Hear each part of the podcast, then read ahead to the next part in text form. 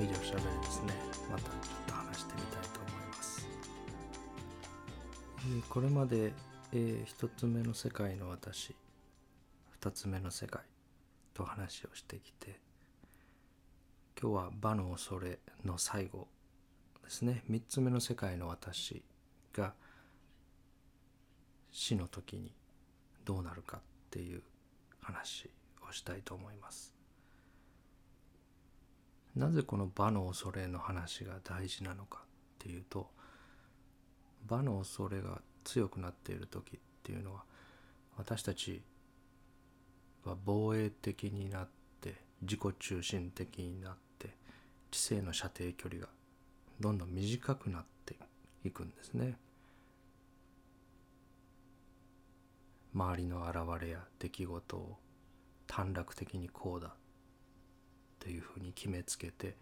それを前提としてゆっくりと考えるのではなく結論を出してそれに飛びついて早く動こうとするですね。で一つ目の世界の私っていうのはリンゴの木の例えで話したみたいに一つの波に区切られるような性質のものではないっていう話をしてきました。でそこをあえて小波として切り取ったとすればそのあなた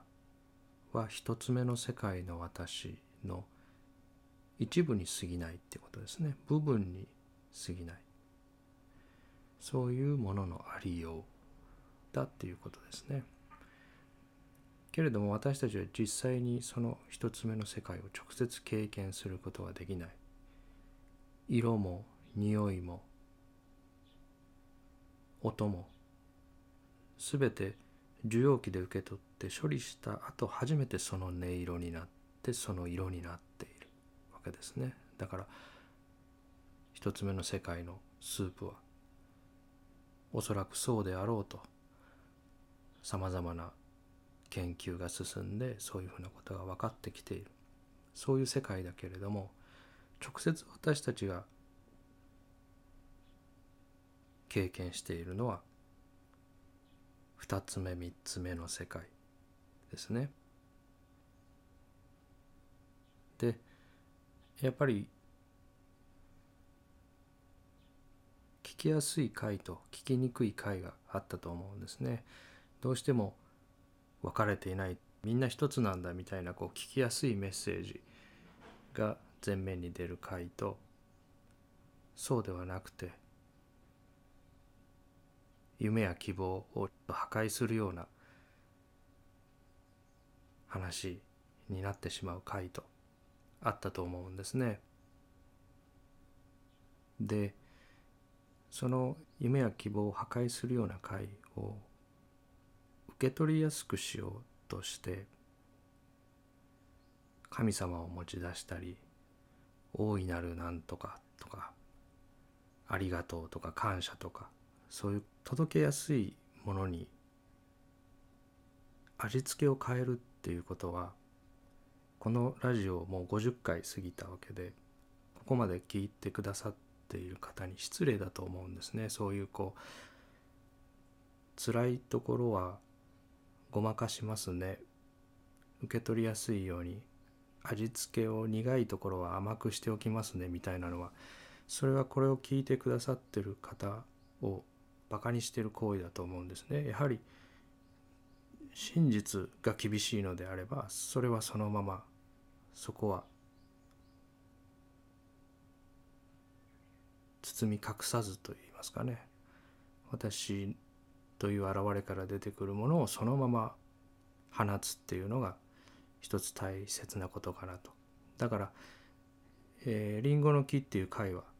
とても聞きやすい回だと思うんですね。でその次に出した「無人の期間」っていう回は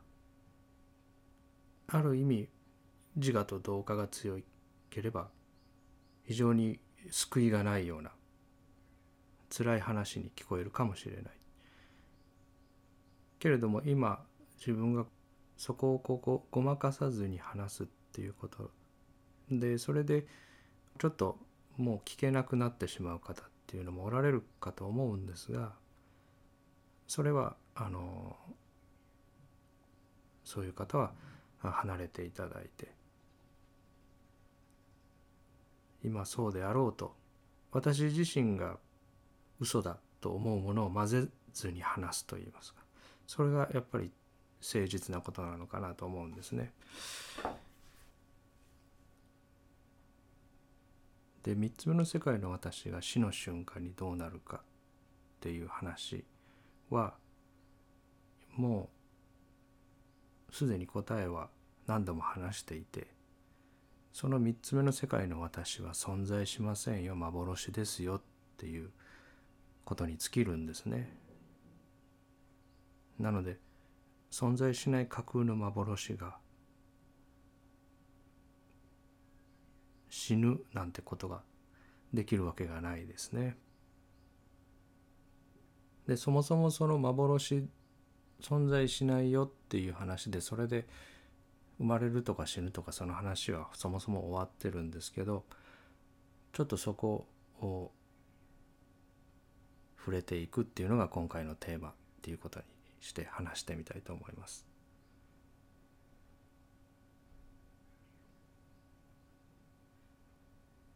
3つ目の世界の私っていうのは今まで言ってきたガンダムの中の自分を操縦しているかのようなこうアムロですねそれから仏教の言葉で言えば上一主催それから脳神経学者のガザニガさんの言葉で言えば自分を統率してる将軍ですねそういうこの体を操作して生きている魂と呼ばれるようなものそういうもののことですね。で今までそれがもしこの体の中にいてこの体を動かして生きているのであればそれにこの体を委ねたら数分で私たちは死んでしまうという話を何回かしました。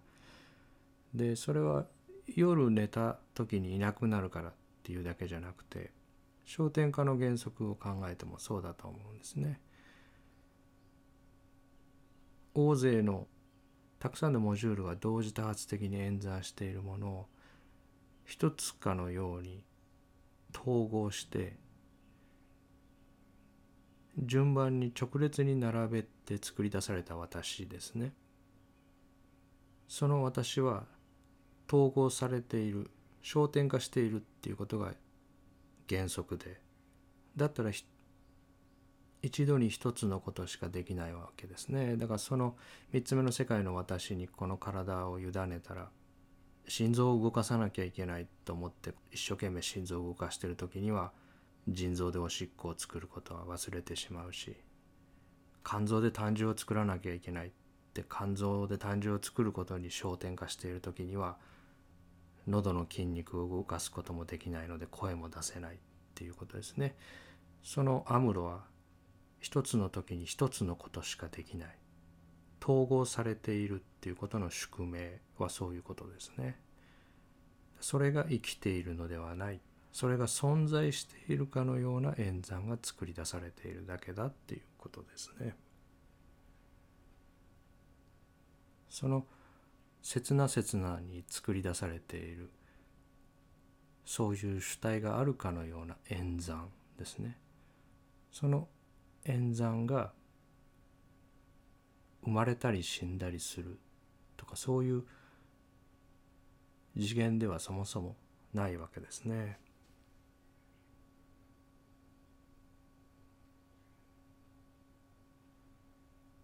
宮沢賢治さんの雨にも負けず」っていう有名な歌の中に東西南北で書かれている部分があるんですね。そこをちょっと読ませていただくと「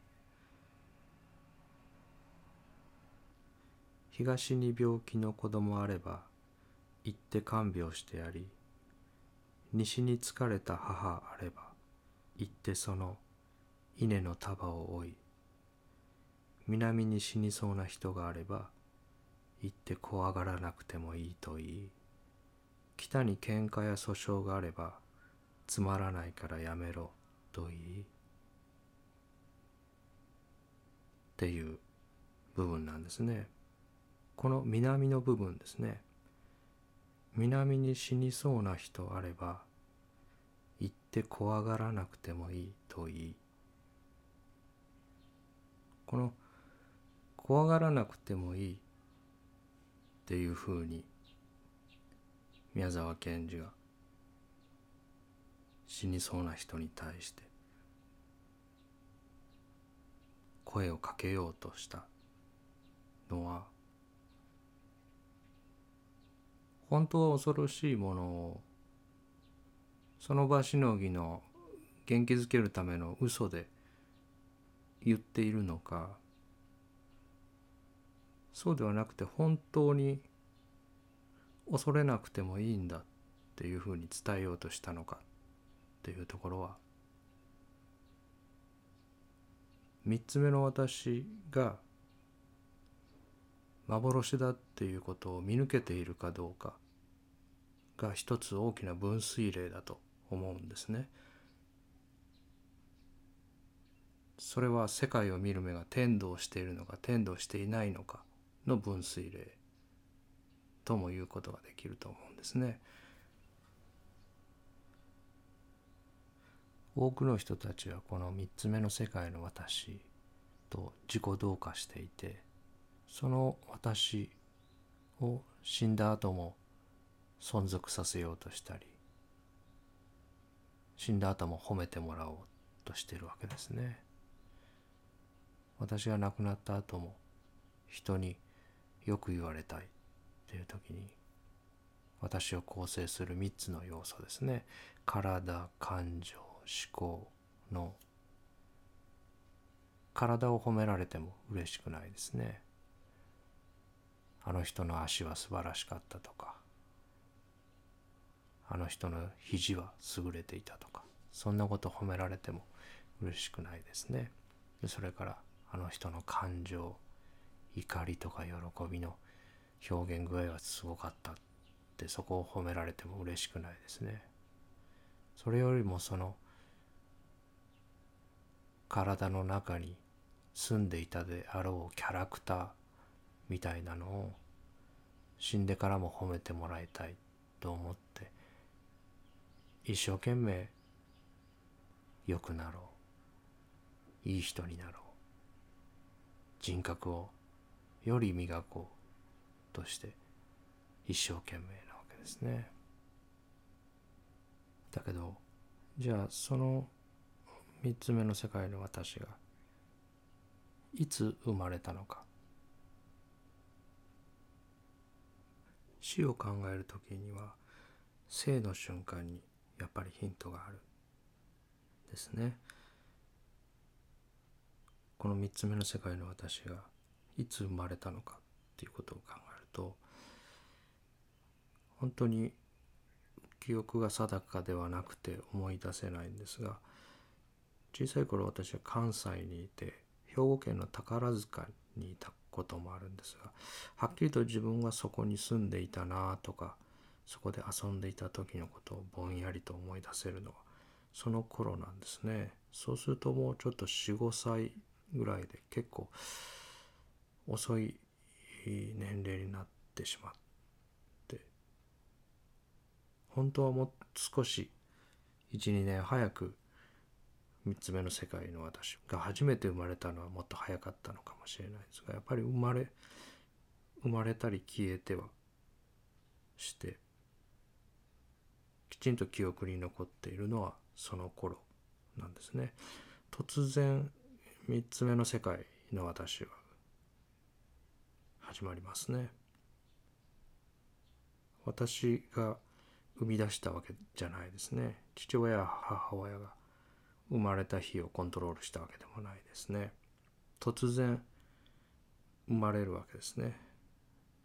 で、一日の中でもしょっちゅう消えて、毎日夜は消えているわけですね。突然現れて突然消える。やっぱりバーチャルなものなんですね。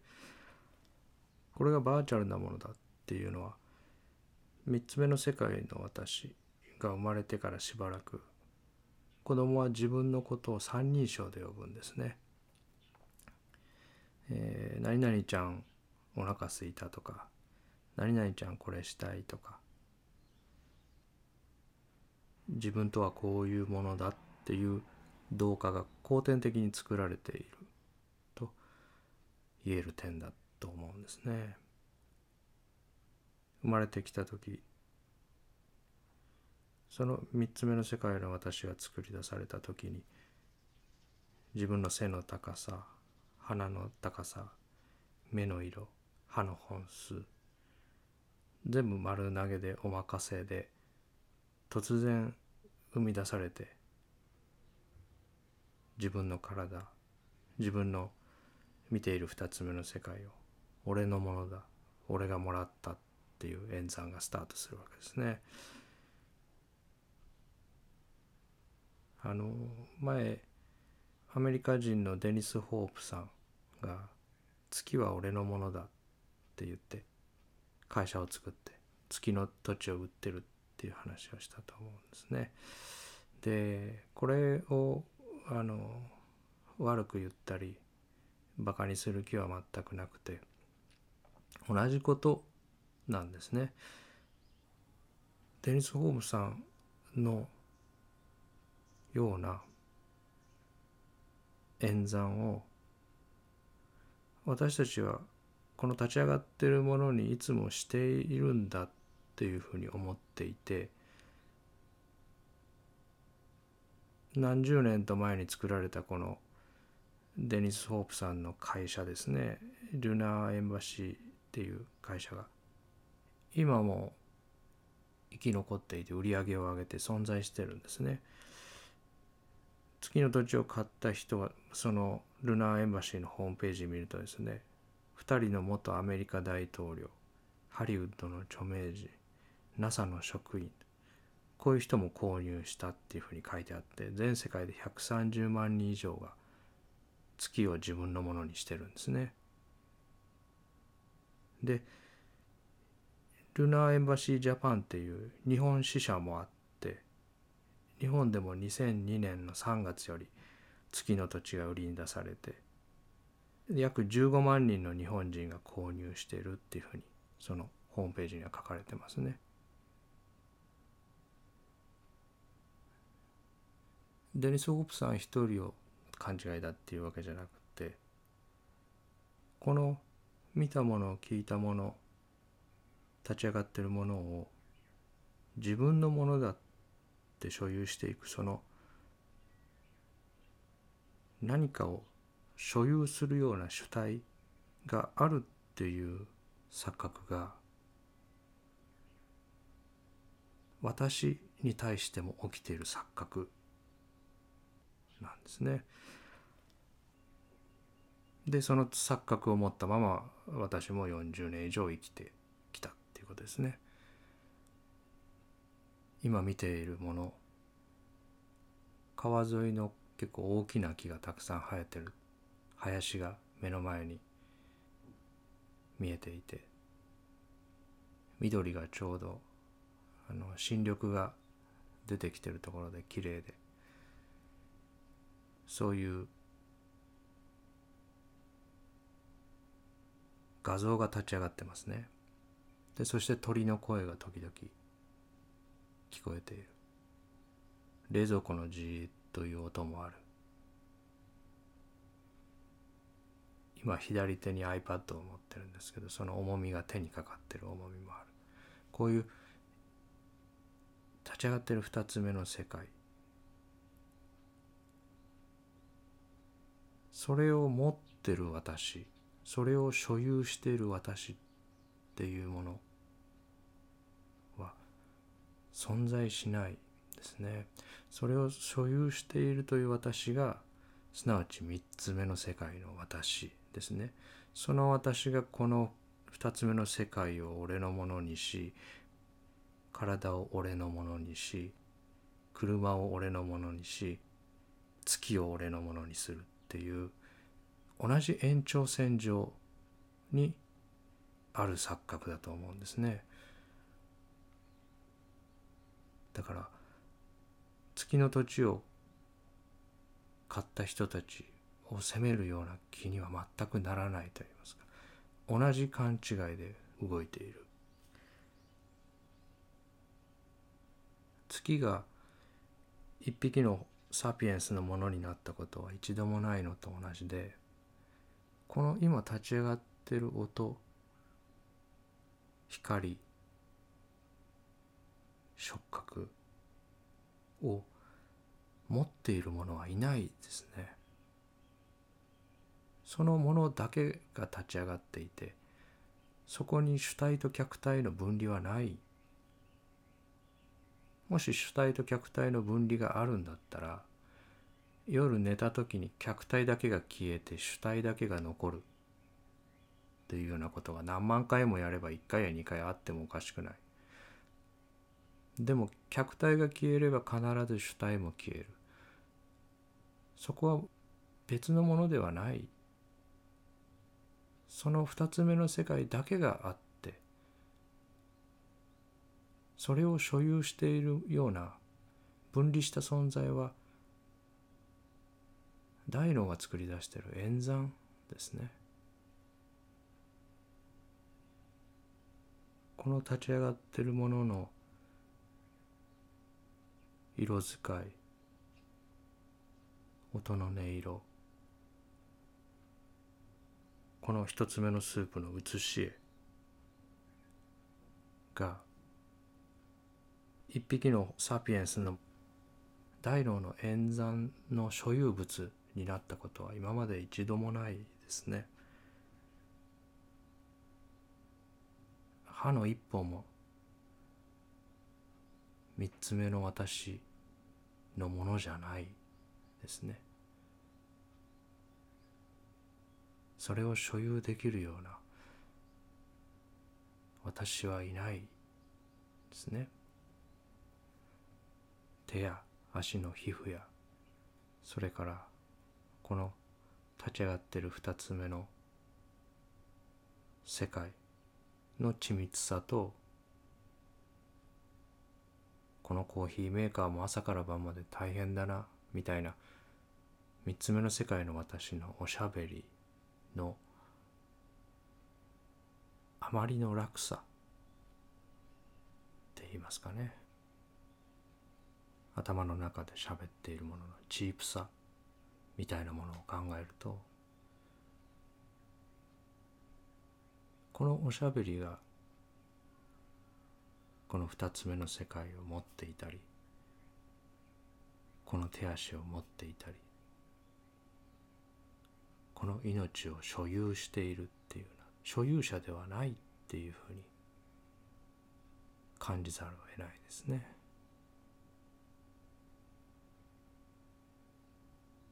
この自我の努力や工夫で生きるや死ぬが良くなったり悪くなったりするって考えるとそれはとても信用できないですけどそもそもこの見ているもの出たり入ったりしている呼吸それを作り出しているものたった一個の受精卵が二つに分かれるだけでもものすごい奇跡的なことが全て完全に行われないと一つの細胞が二つに分裂することすら難しいっていう話をしました。前回話した膜流動のことを考えていただいても膜と膜の間にくびれが入って2つの細胞に分かれる時に膜タンパクですね。イオンチャンネルとかアクアポリンとか。そういうさまざまな細胞の内外の輸送をする分子が分かれた2つの膜にきちんと配列されて分かれて初めて分かれた後の2つの細胞が生きていけるんですね。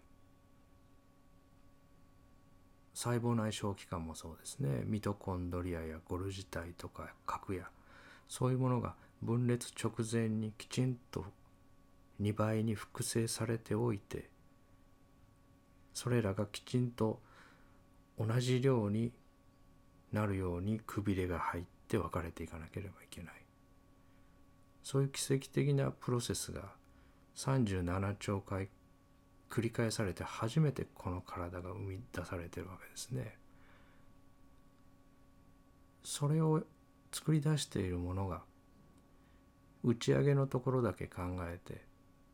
亡くなる時のことは何も考えてない片道ロケットよろしく作り出すことだけ考えて着陸する時は苦しみまみれみたいなそんな設計をすることはないんではないかっていうふうにまあこれはストーリーですけどそっちは私は信用できるんですね。この作り出される一つの生命体が作り出されるところの奇跡的なプロセスを考えると作り出すことしか考えていなくて着陸のことは一切考えていないって考えるのは不自然に感じるんですね。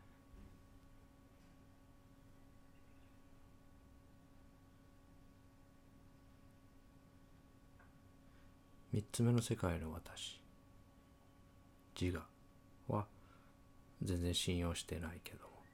そっちは信用しているっていうことですね。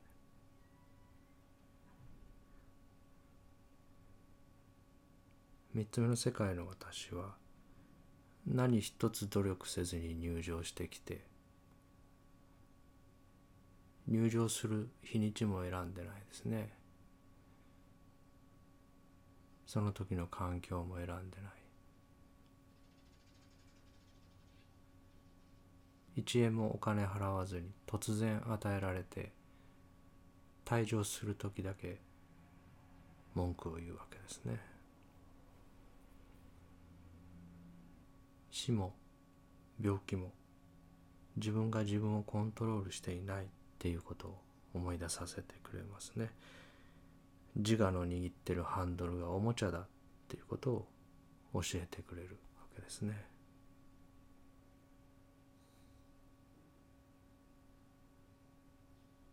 この自我の演算っていうのはずっと足りないんですねどこまで行っても。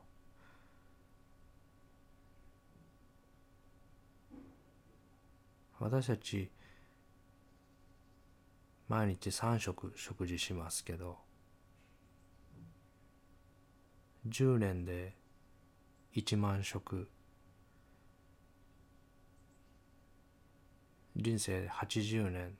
だとすると8万食食べてまだ足りない。もっとおいしいものが食べたい。キリがないわけですね。この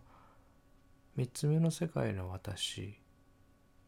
が満足してそれから死ぬっていう日はそういう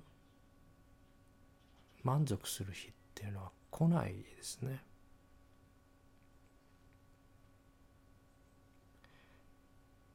8万食食べてまだもっと美味しいものがあるんじゃないかまたお腹が空いたからまたいいものが食べたい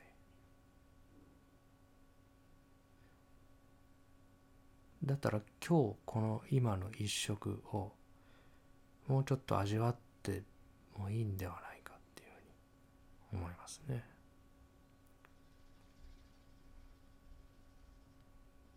この放送の中でもアインシュタインさんの言葉を何回か紹介していますけどもあらゆるものは相対の関係の中にしか存在しないっていうふうにおっしゃってた方である意味目が覚めてた方だと思うんですね。アインシュタインさんがおっしゃってたことでまあそうだなと思うことをもう一つ紹介しておくと記者からですね「あなたは不滅を信じますか?」っていうふうに質問されて「信じない」って答えてそれに人生は一度でたくさんだっていうふうに答えておられるんですね。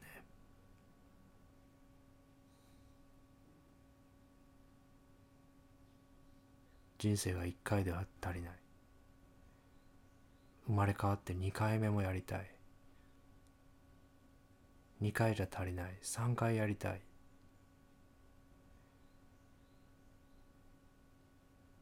1回目より2回目の方が楽だろうか同じ楽と苦の繰り返し同じドゥッカに動かされる繰り返しじゃないのか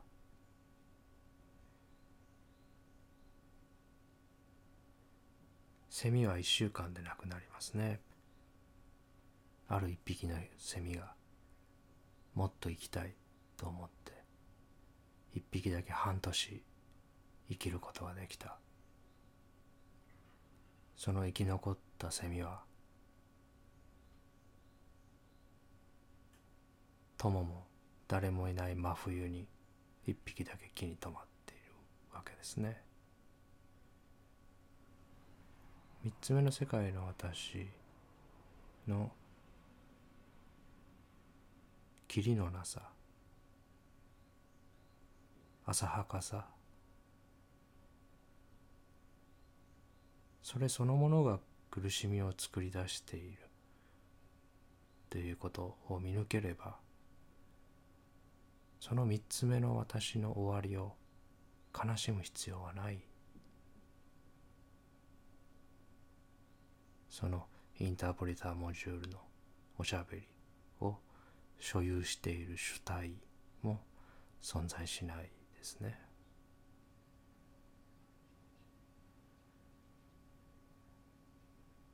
いろんな刺激が体の受容器に入って次々といろんな感覚が上映されるで思いも浮かぶわけですねそこに考も降ってくる。それも場と連動した現れの一つですね。それが今起こっている。そういうさまざまな作り出されているものを味わっている主体が存在しない。ただずっと上映されているものの表面だけが移り変わっていっている。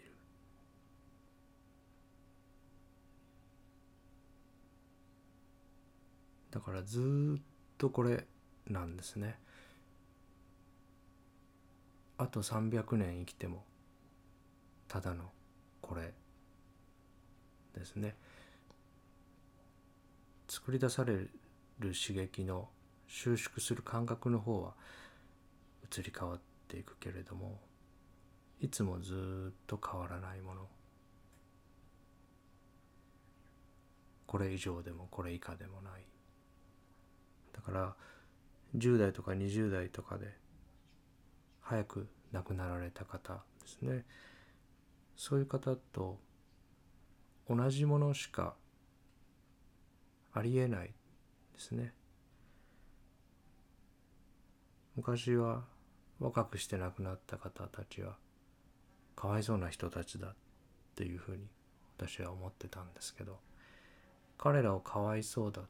ていうふうに思うっていうことは自分は彼らには持ってないものを持ってるとか味わってるとか経験しているとかそういうふうに思うから彼らをかわいそうっていうふうにラベリングするわけですね。でそれはやっぱりちょっと全然違っているっていうふうに思うんですね。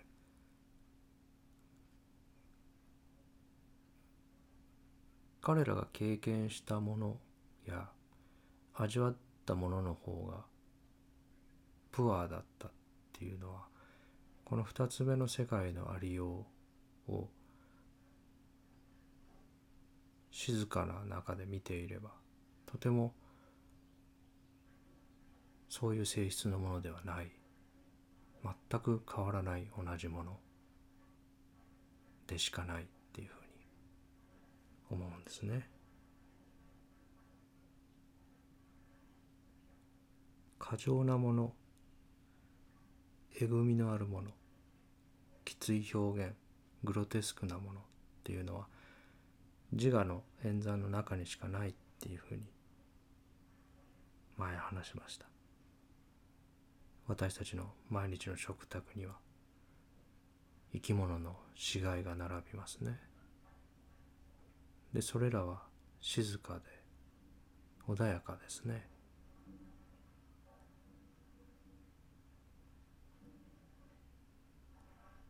山や川のそばを歩けばそこにはたくさんの生き物たちの死骸がありますけどそれらはみんな静寂の中にただあるわけですね。物語の世界の中に本当の安心はないというふうに思うんですね。なぜか。物語っていうのは私がどうすれば生き残れるかっていう物語ですね。将棋の棋士がホッとするのは対局がない時が詰んだ時だけですね。休憩時間もずっと頭の中ではどうやったら勝てるかっていう将棋の演算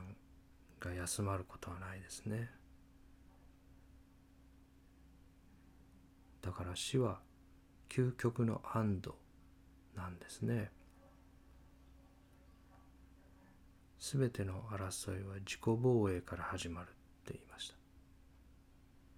自己防衛が先制攻撃だ。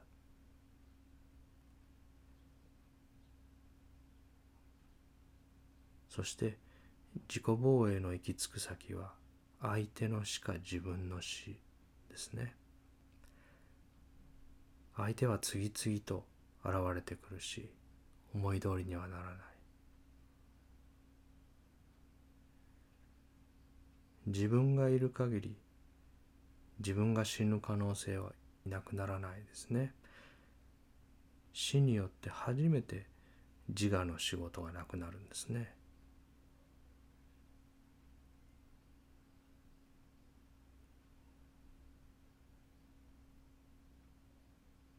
三つ目の世界の私にとっての死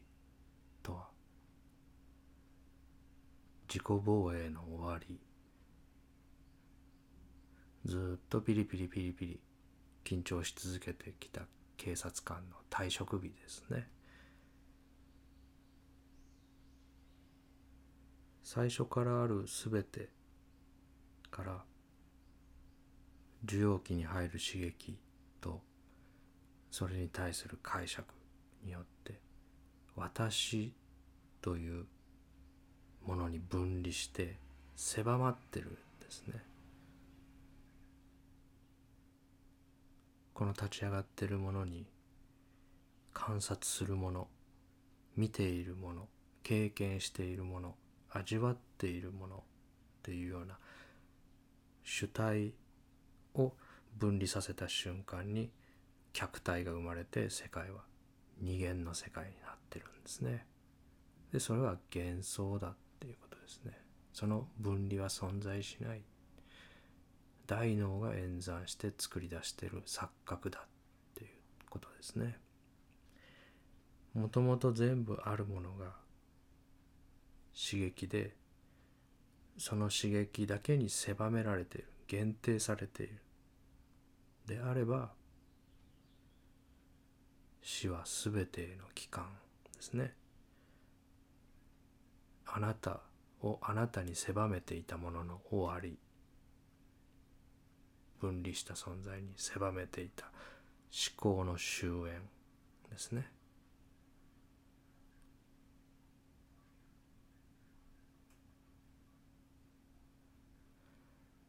そもそものこの生命活動が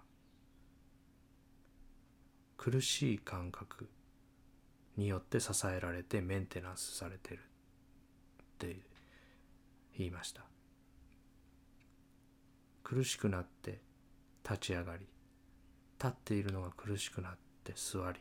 座っているのが苦しくなってまた立ってっていうそのドゥッカそのものが生命活動をメンテナンスしてる。死はそのドゥッカの終わりですね。苦が私たちを生かしているのにそれから逃げようとして楽だけになろうとしている。その演算の終わりですね。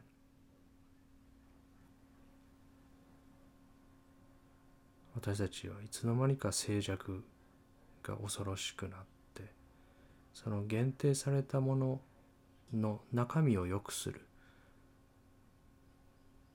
悪いの中身をいいに良くするっていうことばかりを追いかけてしまうんですが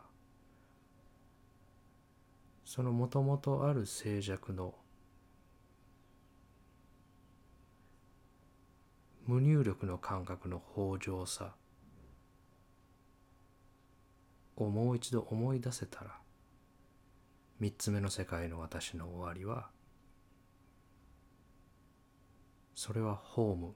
への永遠の帰還ですね。Sense of Now は Sense of Death だっていうことですね。